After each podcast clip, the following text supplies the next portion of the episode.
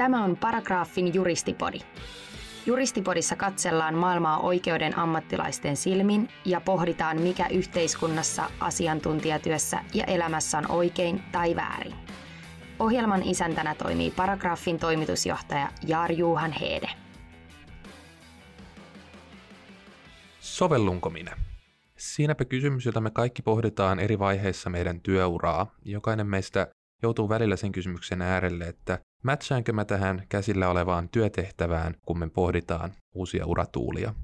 Tänään me keskustellaan juristien soveltuvuuden arvioinnista ja tähän keskusteluun on näkökulmia tuomassa Master Finlandin osakas PSM Kirsi Laine. Tervetuloa. Kiitos. Kirsi, sä oot työskennellyt henkilöarvioinnin parissa yli 20 vuotta. Mikä sai sut ajautumaan näiden kysymysten pariin? Kiinnostus liike-elämää, työelämää, ihmisiä kohtaan. Mä oon toiminut ennen tätä henkilöarviointityötä myöskin niin sanotun kliinisen psykologian parissa, mutta sitten tämä työelämä, liitännäisyys, business on ollut sellainen, jossa on, on nähnyt, että psykologialla on aika paljon annettavaa ja henkilöarvioinnit, soveltuvuusarvioinnit on aika luonteva tapa tuoda se psykologinen osaaminen myöskin siihen bisnekseen. Ja sitten mä lisäisin tuohon vielä sen, että kun psykologiassa käytetään erilaisia tilastollisesti päteviä tutkimusmenetelmiä, niin se on aina kiehtonut mua. Se, että me saadaan jotain sellaista vertailtavaa tietoa, sitä käytetään muuallakin kuin työelämässä, mutta että, että sitä tietoa on ollut kiinnostunut hyödyntämään ja mikä on parempi kohde siihen kuin nimenomaan henkilöarvioinnit. Sä oot varmasti yli 20 vuoden aikana tehnyt monipuolisesti eri alojen kanssa töitä, mutta jos mä olen käsittänyt oikein niin, niin sä oot tehnyt myös paljon juristien soveltuvuuden arvioinnin parissa töitä, eikä totta? Kyllä, pitää paikkansa. Ei varmasti ole sellaista toimialaa, jonka parissa en olisi tehnyt töitä, mutta että juristien henkilöarviointeja on tehnyt varmaan kymmenen vuotta, ja siellä on sekä in-house-organisaatioiden juristiarviointeja ja sitten on myös niin asianajotoimistoarviointeja. Sä oot työskennellyt siis paljon juristiprofession kanssa. Ootko sä viime aikoina havainnoinut tässä meidän professiossa jotain mielenkiintoisia muutostuulia? Muutostuulia oikeastaan se liittyy ihan kokonaiseen tällaiseen niin kuin työelämämuutokseen, suomalaisen työelämän murrokseen, muutokseen. Ja, ja tuota, mä no tietysti oman ammattini puolesta on kiinnostunut ihmisten hyvinvoinnista ja ehkä työelämässä tällä hetkellä näyttäytyy paljon se, että monella alalla ollaan menossa pois siitä, että antaudutaan jotenkin kokonaan työlle, että on tullut vallalle enemmän sitä, että elämässä pitää olla muutakin kuin pelkkää työtä. Ja ehkä niin kuin juristiprofessiossa tämä on niin kuin hitaammin muuttuva asia, eli siellä juristikentässä on paljon ollut vallalla tällaista, että antaudutaan työlle ja niin kuin työ on jotenkin hurjan iso osa sitä koko elämää. Mutta nyt sitten nuoret vasta valmistuvat juristit, niin heille yhtäkkiä onkin tärkeää myös muu kuin se, mitä työ voi antaa. Ja ehkä tässä osa työnantajista on sitten vähän ulalla, että miten me näiden nuorten työntekijöiden kanssa toimitaan, kun he haluaa muutakin kuin pelkästään työntekoa. Että siellä halutaan ehkä pitkiä lomia ja halutaan välillä kiertää maailman ympäri. Tietysti nyt korona-aikana tällaiset haaveet on karjutunut, mutta että tämän kaltaisia muutoksia siellä on nähtävissä. Työelämän ja vapaa-ajan sellaista integraatiota. Mielenkiintoista, että olet havainnoinut tätä trendiä myös niin profession ulkopuolisesta näkökulmasta, koska tämä on myös sellainen asia, mikä nousee toistuvasti esiin meidän niin kuin vuosittaisissa työelämätutkimuksissa. Ja nyt tämän vuoden työelämäbarometrissa tämä nousee taas aivan sinne niin kuin kärkikaartiin, kun puhutaan niin kuin työelämään liittyvistä odotuksista juristien näkökulmasta. Kyllä. Ja tämä on varmasti niin kuin yksi tulokulma ja mun mielestä niin kuin toinen niin kuin haastava, mikä varmaan niin kuin työnantajien näkökulmasta haastavaa on se, että sen lisäksi, että odotetaan että työelämä ja vapaa-ajan tasapainoa, niin ne odotukset työelämäkin kohtaan on muuttunut, se ei ole enää pitkä aikaa ollut nuorille asiantuntijoille ja vähän vanhemmillekaan asiantuntijoille oikeastaan, vaan paikka, mistä haetaan taloudellista turvaa, vaan halutaan määritellä itsensä sen työn kautta. Se on niin kuin kiinteä osa mun identiteettiä, että missä olen töissä, miten suoriudun siellä töissä, miten kehityn asiantuntijana. Ja kaikki tällaiset kysymykset on mun mielestä sellaisia, että mitä ei vaan meidän professiossa ole tarpeeksi perattu, että miten me dilataan tämän haasteen kanssa. Mun mielestä se voi olla jopa ihan positiivistakin, mm. että työ näyttelee, on meille tärkeämpi samaan aikaan kuin myös vapaa-aika, korostuu, mutta että mun mielestä niin kuin näihin kysymyksiin pitäisi niin kuin keskittyä erityisesti vaikka johtamisen näkökulmasta. No just meinasin tuohon täydentää, että sen lisäksi, että mitä työntekijät tällä hetkellä haluaa, niin siellähän on myöskin just se, että miten mua johdetaan. Ja se on muuttunut tosi paljon siitä, mitä se on ollut joskus 10-20 vuotta sitten. Joo, sä oot oikeassa siinä, ja niin kuin meidän professiossa riittää aivan erinomaisia esihenkilöitä vaikka kuinka paljon. Sanotaanko, että niin kuin liikejuridiikan organisaatiossa saattaa joskus kuitenkin haasteena mun näkökulmasta olla se, että eteniminen organisaatiossa ei välttämättä ole missään suhteessa esihenkilötaitoihin, mm. eli sä et etene urallasi sillä, että sä oot hyvä johtamaan, vaan ehkä sillä, että sä laskutat paljon. Ja monet liikejuridiikassa varmasti pystyy niin allekirjoittamaan tämän oteesin. Kuitenkin olisi varmasti niin hyvä pohtia tulevaisuuden kannalta, että joko esihenkilötyöhön panostetaan sitten huomattavasti enemmän, ne jotka niin kuin etenee siellä organisaatiossa sellaisiin asemiin, kenellä on niitä vastuita, tai sitten pohditaan, että pitäisikö nämä niin kuin organisaation niin kuin ihmisjohtajat olla ihan erikseen siellä, koska se on niin kuin tämän vuosikymmenen asiantuntijatyössä mun mielestä ihan oma ammattikuntansa ihmisjohtajat. Mm, totta, mutta sitten ehkä se, että et niin jokainen, joka etenee esihenkilötehtävän, olko se sitten laskutuksen määrän tai minkä tahansa perusteella, niin on hyvä ymmärtää se, että se, miten ihmisiä johdetaan, niin sillä saadaan myös parempia tuloksia aikaan. Sitä on tutkittu aika paljon, että millaiset organisaatiot menestyy. Ja sellaiset organisaatiot, joissa on hyvää, laadukasta esimiestyötä, niin ne menestyy paremmin. Kyllä. Eli silloin tosiaan niin kannattaa kiinnittää huomiota myös siihen, että ei pelkästään kuinka paljon laskuttaa, vaan se, että kun sä oot esihenkilötehtävässä, niin silloin keskittyy myös, että mitä osaamista sen ympärillä pitää kehittää. Sä osut aivan mun mielestä naulan kantaa tässä ja kuitenkin on niin, että kun tehdään tällaista vaativaa asiantuntijatyötä nyt riippumatta, että ollaan sitten niin kuin liikejuridiikassa tai inhouseissa tai what not, mm. niin se lisäarvo tuotetaan täältä meidän päästä. Kyllä. Ja näin ollen, että jos me halutaan kasvattaa organisaation lisäarvoa asiakkaille, niin se tarkoittaa, että meidän täytyy pystyä kasvattamaan osaamispääomaa siellä meidän asiantuntijaorganisaatiossa ja se on hyvin vaikeaa, jos vaikka vaihtuvuus on kova tai ei ole niin kuin pohdittu sitä, että miten sitä osaamispääomaa A säilytetään, hashtag talent retention, tai sitten miten sitä kehitetään siellä organisaation sisällä. Kyllä, se on näin. Me ollaan tänään keskustelemassa nyt erityisesti soveltuvuusarvioinneista. Lähdetäänkö ihan nyt liikkeelle siitä, että mitä ne ylipäätänsä on?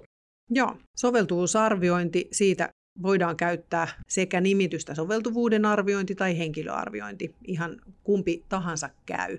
Ja mitä se on, niin siinä arvioidaan sitä, kuinka henkilö soveltuu siihen kohdetehtävään ja kohdeorganisaatioon. Eli siinä ei tarkastella sitä, että mikä on esimerkiksi henkilön substanssiosaaminen, että minä henkilöarvioijana en ota kantaa juristin juridiseen osaamiseen, vaan siihen, että minkälainen hänen kykypotentiaali on, oppimispotentiaali ja miten hän sopii siihen tehtävän vaatimuksiin. Ja silloin se tulos, mikä sieltä henkilöarvioinnista saadaan, niin se tuottaa lisätietoa rekrytoivalle organisaatiolle siitä, minkälainen henkilö sieltä olisi tulossa vahvuuksineen ja, ja kompastuskivineen. Ja samalla se tuottaa myöskin tälle arvioidulle henkilölle lisätietoa siitä, että kuinka semmoinen niin kuin realistinen kuva ehkä hänellä on itsestään, koska joskus se oma näkemys voi olla myös vähän niin kuin värittynyt johonkin suuntaan, ja nyt sitten henkilöarvioinnissa verrataan aina henkilöä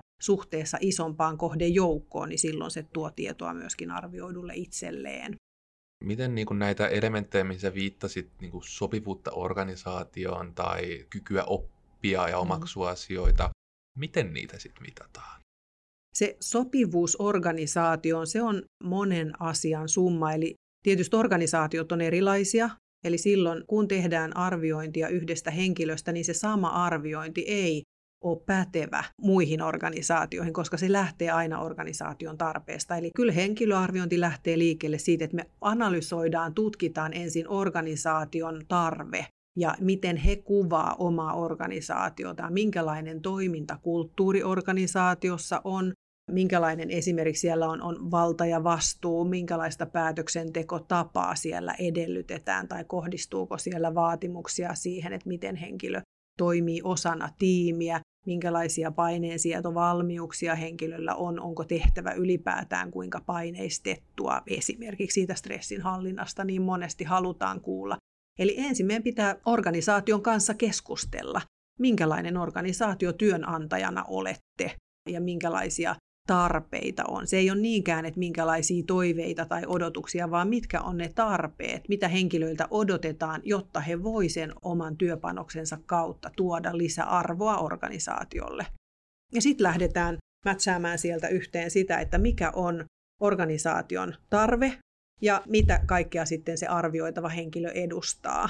Löytyykö sieltä sellaista potentiaalia, sellaisia osaamisia, sellaisia kompetensseja, sellaisia vuorovaikutus osaamisia, jotka sopii just tämän yrityksen tarpeisiin. Eli sitten meillä on työpsykologisia menetelmiä, joita hyödynnetään siinä.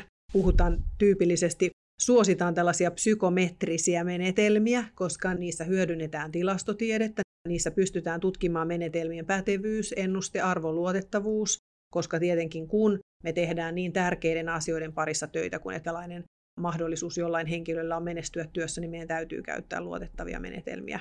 Se ei ole pelkästään sitä, että haastatellaan ja tehdään sen pohjalta vaikutelmia. Niin, niin kuin esitit, niin kuin, että pyritään selvittämään se, että mitä nyt tämä vaikka tehtävään kaavailtu tai miksei organisaatiossa jo olevakin henkilö edustaa suhteessa niihin organisaation vaatimuksiin ja näitä niin kuin pyritään selvittämään sitten erilaisilla psykometrisillä menetelmillä, joka sitten kuljettaakin meidät niin kuuluisiin testeihin, mm. mitkä näihin niin usein aina kandidaattien tai organisaation asiantuntijoiden näkökulmasta liittyy. Millaisia testejä on tullut sulle vastaan tässä vuosien varrella? Mitkä on tyypillisimmät? Paljon erilaisia testejä. Suomi on oikeastaan tällainen niin kuin testien mallimaa, jos voisi, no ehkä en sanoisi mallimaa, mutta sellainen, jossa on tykätty käyttää paljon testejä. Ja on tullut vastaan sekä mustetahratestejä ja on tullut vastaan sitten erilaisia kognitiivisia testejä, joissa mitataan henkilön päättelykykyä ja sitten erilaiset itsearviointikyselyt, jotka sitten tarkastelee sitä henkilön niin työpersoonallisuutta, työkäyttäytymistä, työssä näkyvää vuorovaikutustapaa ja suhtautumista siihen omaan suoriutumiseen. Juristi on vaativaa asiantuntijatyötä ja me tehdään sitä siellä aivoilla ja se vaatii jatkuvasti ratkaistaan ongelmia ja päätellään ja, ja käytetään näin ollen niitä meidän kognitiivisia mm. kykyjä, loogista analyyttistä päättelyä.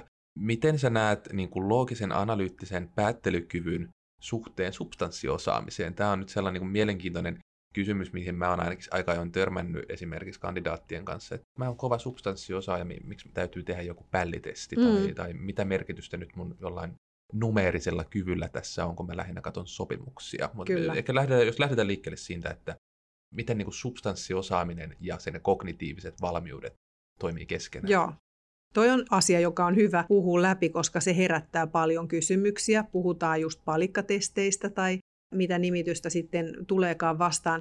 Mutta että mä lähden kuitenkin siitä, että henkilöarviointi ja rekrytointi, se on, se on semmoista, se on palapeli, jossa haetaan palapelin palasia ja ihmisestä pyritään saamaan kokonaiskuva. Ja tämä ei tarkoita sitä, että niin kun substanssiosaaminen, sitä ei tarvitsisi mitenkään tutkia taikka että meidän ei tarvitsisi tarkastella, että mikä on henkilön ongelmanratkaisukyky. Me tarvitaan ne molemmat.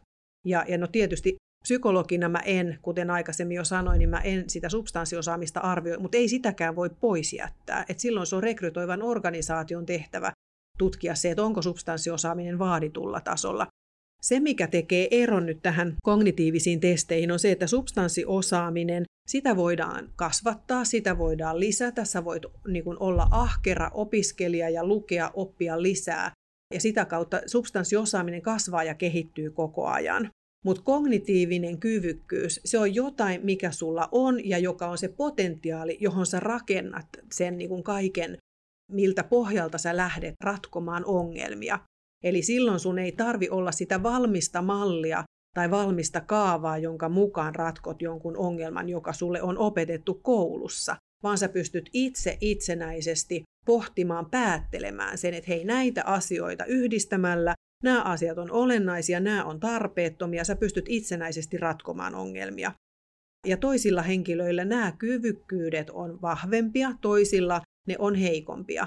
Jos jollain henkilöllä nämä kyvykkyydet ei ole ihan sillä halutulla tasolla, niin hän pystyy kompensoimaan sitä vahvistamalla sitä substanssiosaamista.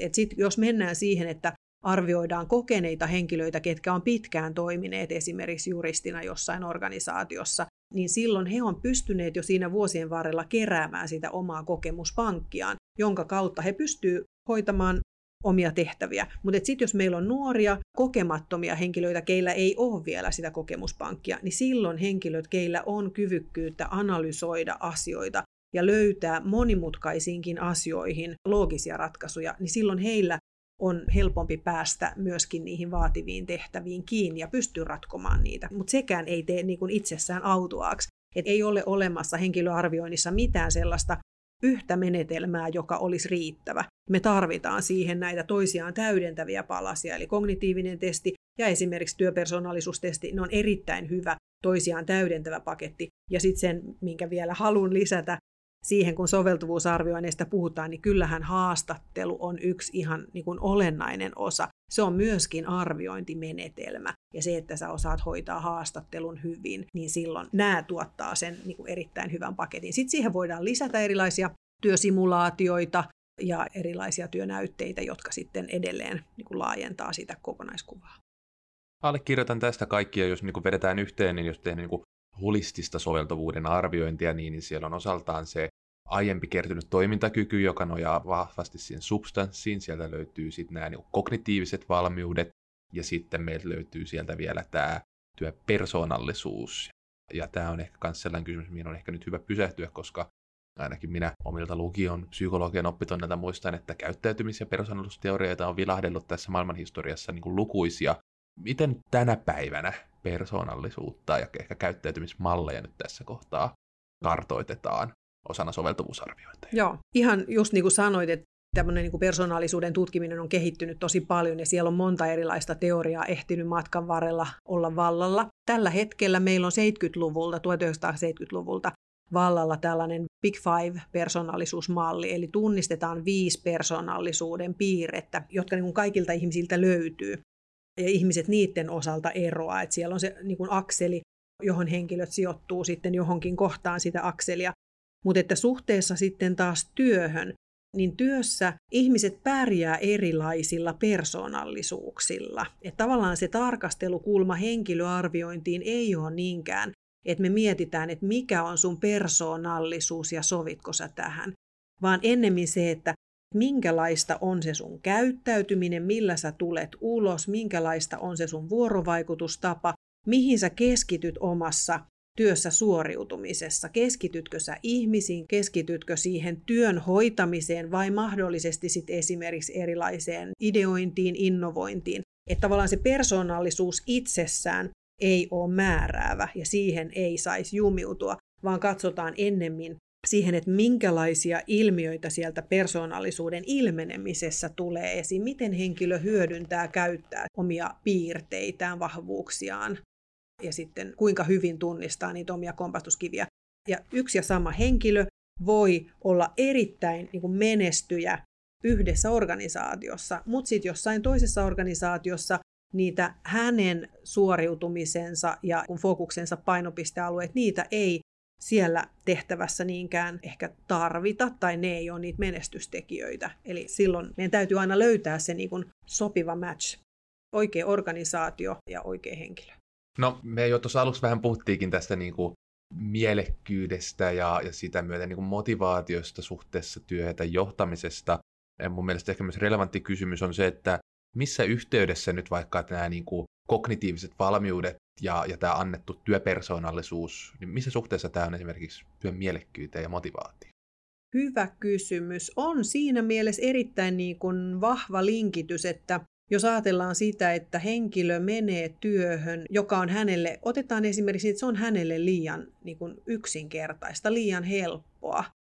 Hänellä olisi edellytyksiä käsitellä paljon haastavampia kokonaisuuksia, niin se vaikuttaa henkilön motivaatiota heikentävästi. Hän voi aluksi olla innostunut, koska siinä lyhyeksi ajaksi riittää uutta opittavaa, mutta sitten se suht nopealla aikajänteellä alkaakin olla henkilölle liian tuttua. Ja sitten sama taas, jos otetaan toisinpäin, että jos henkilö päätyy työhön joka on hänelle liian vaativaa. Hän joutuu jatkuvasti työskentelemään sen oman kyvykkyytensä ylärajoilla, niin silloin sieltä tulee taas riski siihen kuormittumiseen ja stressaantumiseen, uupumiseen. Eli se oli ehkä se kognitiivinen näkökulma. Sitten toisaalta työpersonallisuus, työkäyttäytyminen, niin jos me joudutaan toimimaan sellaisessa organisaatiossa, jossa on jotenkin erilaiset asiat, niin kun se organisaatiokulttuuri menee enemmän siihen suuntaan, mitä me ei preferoida, tai että meidän omat mieltymykset ja niin kuin motivaatio on toimia toisen tyyppisessä organisaatiossa, niin sehän ei ole silloin hyvä match. Ja näitähän ei välttämättä siinä rekrytointivaiheessa kovin helposti tunnisteta, koska työnhakija haluaa sen työpaikan. Ja hän tekee niin kuin havaintoja siitä, että no minkälainen tämä työpaikka on, mutta että saako hän kuinka niin kuin läpinäkyvästi totuudenmukaista tietoa. Et siinä ehkä mä heitän palloa myöskin sin ja vastuuta työnantajalle, että niitä ruusunpunaisia kuvia ei kannata maalailla. Et jos kerrotaan, että meillä saat tehdä vapaasti töitä ja niin ja näin, jos ei se ole totta, koska silloin siitä tulee ongelmia sitten myöhemmin, että henkilö havaitsee, että ei, ei pitänyt paikkansa se, mitä mulle kerrottiin. Voitaisiin toisaalta niin lähteä siitä, että samaan aikaan kun me niin kerätään niitä palapelin palasia siitä niin kuin kaavailusta kandidaateista ja pyritään muodostamaan niin kuin syvä kuvaus hänen profiilistaan, niin samaan aikaan meidän pitäisi pystyä myös olemaan raakarehellinen sinne mm. toiseen suuntaan ja muodostamaan meistä, vaikka työnantajana, raakarehellinen kuva, jotta se arviointi voidaan tehdä puolia toisin. Kyllä, just näin. Ja, ja nämä on ollut erittäin mielenkiintoisia keskusteluja, mitä mä oon rekrytoivien organisaatioiden kanssa päässyt käymään, koska siellä halutaan nähdä oma organisaatio vähän niin kuin ruusunpunaisempana kuin mitä todellisuudessa on. Että olisi tärkeää pystyä arvioimaan niin kuin organisaatiota itseään ja työnantajana niin kuin rehellisesti, että minkälainen työnantaja me ollaan. Ja jos meillä vaaditaan sitä, että pitää tehdä ylitöitä silloin, jos tilanne vaatii, niin se on tärkeää tuoda hakijalle tietoon ja olla siinä mielessä rehellinen, koska silloin ne hakijat, jotka ei ole siihen valmiita, niin he karsiutuu pois ja niin pitääkin tapahtua. No varmasti tässä on niinku yksi kompastuskivi, mikä tulee helposti vastaan rekrytointiprosesseissa, mutta soveltuvuuden arviointi, miten mä oon sitä havainnoinut, niin se on aika kirvä kenttä. Mä oon törmännyt niin moneen erilaiseen niin testin tekijää, mutta myös niin kuin testeihin, jotka mm. pohjautuu aina vähän erilaisiin tieteellisiin pohjiikin joskus, ja menetelminä voi olla täysin erilaisia toisistaan. Millaisia kompastuskiviä sä näet, että soveltuvuuden arviointiin voi liittyä? On totta toi, mitä sanoit, että kenttä on testien maailmassa ja henkilöarviointien maailmassa on tosi kirjava. Ja välillä ehkä sitten niin kuin palveluiden ostajan voi olla vaikea tunnistaa, että no onko tämä pätevää ja voiko tähän tietoon luottaa. Että ainakin yksi tulokulma, jonka kanssa niin kuin on hyvä olla varovainen, on se, että onko se menetelmä, jota käytetään, tai se arviointitapa, niin onko se rakennettu nimenomaan rekrytointeja silmällä pitäen, koska sitten on myös olemassa erilaisia tiimien kehittämiseen tarkoitettuja arviointimenetelmiä, jotka ei kuitenkaan sovellu rekrytointiin. Ja silloin sieltä saatetaan monelle varmaan voi olla tuttuakin erilaiset tyypittelyt, että saadaan jotain tiettyä nämä väri. Värit oli yhdessä vaiheessa vähän ikävässä mielessä tapetilla, että henkilöitä lähdettiin tyypittelemään, että onko he sinisiä, punaisia tai keltaisia, ja sitten sen perusteella ajateltiin, että tietyn väriset henkilöt nyt sitten voisi olla vaikka hyviä jossain työssä, mutta se on testien väärinkäyttöä. Jos testi on rakennettu esimerkiksi tiimien kehittämisen tai vuorovaikutussuhteiden kehittämiseen, niin silloin sitä ei ole tarkoitettu rekrytointiin. Ja semmoiset ehkä stereotyyppiset näkemykset vähän tähän samaan sivuten, että helposti saatetaan ajatella, että juristit on tietystä muotista ja sitten niin kuin se analyyttinen ja rationaalinen ja tällainen, se on tietyn näköinen henkilö ja sitten kun se tunnistetaan jollain testillä, että no se on se sininen, niin sitten se sopii meille. Mutta se on pintaraapasu ja sitten me ei saada siinä sitä tietoa, mitä me rekrytoinnissa haetaan, joka aidosti tuo lisäarvoa sinne organisaatiolle, koska ihminen on paljon muutakin kuin vaan se niin kuin persoonallisuustyyppi. Joo, tämä mun mielestä niin kuin erittäin hyvä pointti. Itse asiassa mä tein tuossa itse hetki sitten hakua kahdelle organisaatiolle, eri organisaatioille eri aikaa, mutta hyvin lähellä toisiaan ja he olivat niin kuin saman toimialan toimijoita ja täysin identtiset positiot haussa. Hmm. Ja kuitenkin oli niin, että tämä niin kuin käyttäytymisprofiili, mikä tehtiin molempiin organisaatioihin, se oli täysin erilainen. Kyllä. Se oli, se oli kiinnostavaa huomata, että miten täysin periaatteessa substanssiltaan identtiseen toimintaan, identtisen positionin etsittiin, persoonaltaan täysin erilaista henkilöä. Kyllä, ja musta on loistava esimerkki siitä, että organisaatioissa on erilaisia tarpeita. Ja se, että, että just esimerkiksi tämä, että mikä on se organisaation toimintakulttuuri, mikä on se keskustelukulttuuri, mikä on päätöksentekokulttuuri, kaikki tämän kaltaiset asiat, niin ne eroaa yrityksissä. Niin kyllähän silloin totta kai se kandidaattiprofiilikin on erilainen. Joo, mä, mä oon ehkä itse vähän sillä näkökulmalla, että juristimuotti on vähän nafti ehkä tänä päivänä. Mä nyt heitän tässä vähän provokatiivisen kysymyksen sinne sulle, kun sä tulet profession ulkopuolelta. Joo. Näet sä, että meidän ammattikunnalla on nyt pien peilin katsomisen paikka tässä 2020-luvulla tämän kanssa, että, niin kuin, että mikä se juristimuotti oikeasti on, tai mitä sen ehkä voisi olla, sanotaanko näin?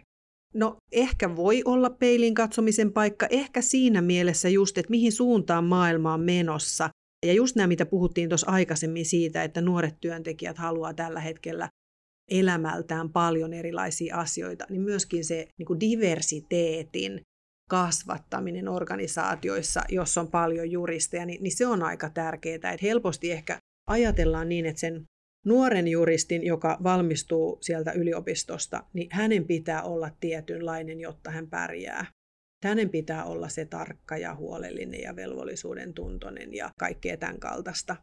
Mutta sitten, miten hänestä sitten pystyy kasvamaan seuraavassa vaiheessa, kun hänellä on kokemusta enemmän, niin pääseekö hän irti sit siitä detaljitarkkuus puolestaan, jos pitääkin ruveta johtamaan ihmisiä, johtamaan tiimejä, ottamaan isompaa vastuuta. Eli kyllä me tarvitaan sitä monipuolisempaa kuvaa ja niin kuin monipuolisemmin ottaa henkilöitä jo silloin siellä uran alkumetreillä, että ei puristeta heitä siihen tiettyyn muotiin. Että kyllä mä näen, että tällaista tendenssiä jonkun verran on. Ja siitä on ihan hyvä pyrkiä vähän niin kuin ravistelemaan ja miettiä, että minkälainen voisi olla se vähän niin moniulotteisempi kuva siitä juristista, joka palkataan. Onko sinulla mitään käytännöllistä vinkkiä näin tähän niin kuin Fodin loppupuolelle? Mistä narusta organisaation kannattaa lähteä vetää, tai ehkä yksilön? Miten niin kuin, tätä pääsee ravistelemaan? Olemalla tietoinen siitä, kuinka, tai niin kuin selvittämällä sitä, että kuinka hyvin esimerkiksi niin kuin monimuotoisuus yrityksissä, se edistää ensinnäkin liiketoimintaa. Sitten jotenkin mä haluaisin kyllä mennä vielä siihen esihenkilöiden osaamisen kehittämiseen, että se ihmisten johtamisen taito on tosi tärkeä. Vaikka me puhutaan nyt rekrytoinnista ja soveltuvuusarvioinnista, niin siltikin kun se ihminen sitten tulee organisaatioon, niin sittenhän häntä lähdetään johtamaan. Ja niin kuin siellä tiedon lisääminen, tieto lisää tuskaa, mutta se tuo myös paljon hyvää. Erittäin hyvä käytännön vinkki. Ja niin kuin kannattaa hyödyntää ammattilaisia, keillä on pätevöityminen tiettyihin niin kuin luotettaviin henkilöarviointimenetelmiin, sellaiset tee se itse ajat, niin ne on kyllä auttamattomasti ohi. Joo, tästä olen kyllä täysin samaa mieltä. Kiitos Kirsi oikein paljon vierailusta. Juristivuodissa oli ihan mahtavaa saada taas vaihteeksi näkemystä myös tästä meidän niin kovin ahtaa ja pienen profession ulkopuoleltakin. Kiitos, oli tosi mukavaa olla. Ja kiitos myös taas kuuntelijoille läsnäolosta tämän jakson parissa. Siri Linksis.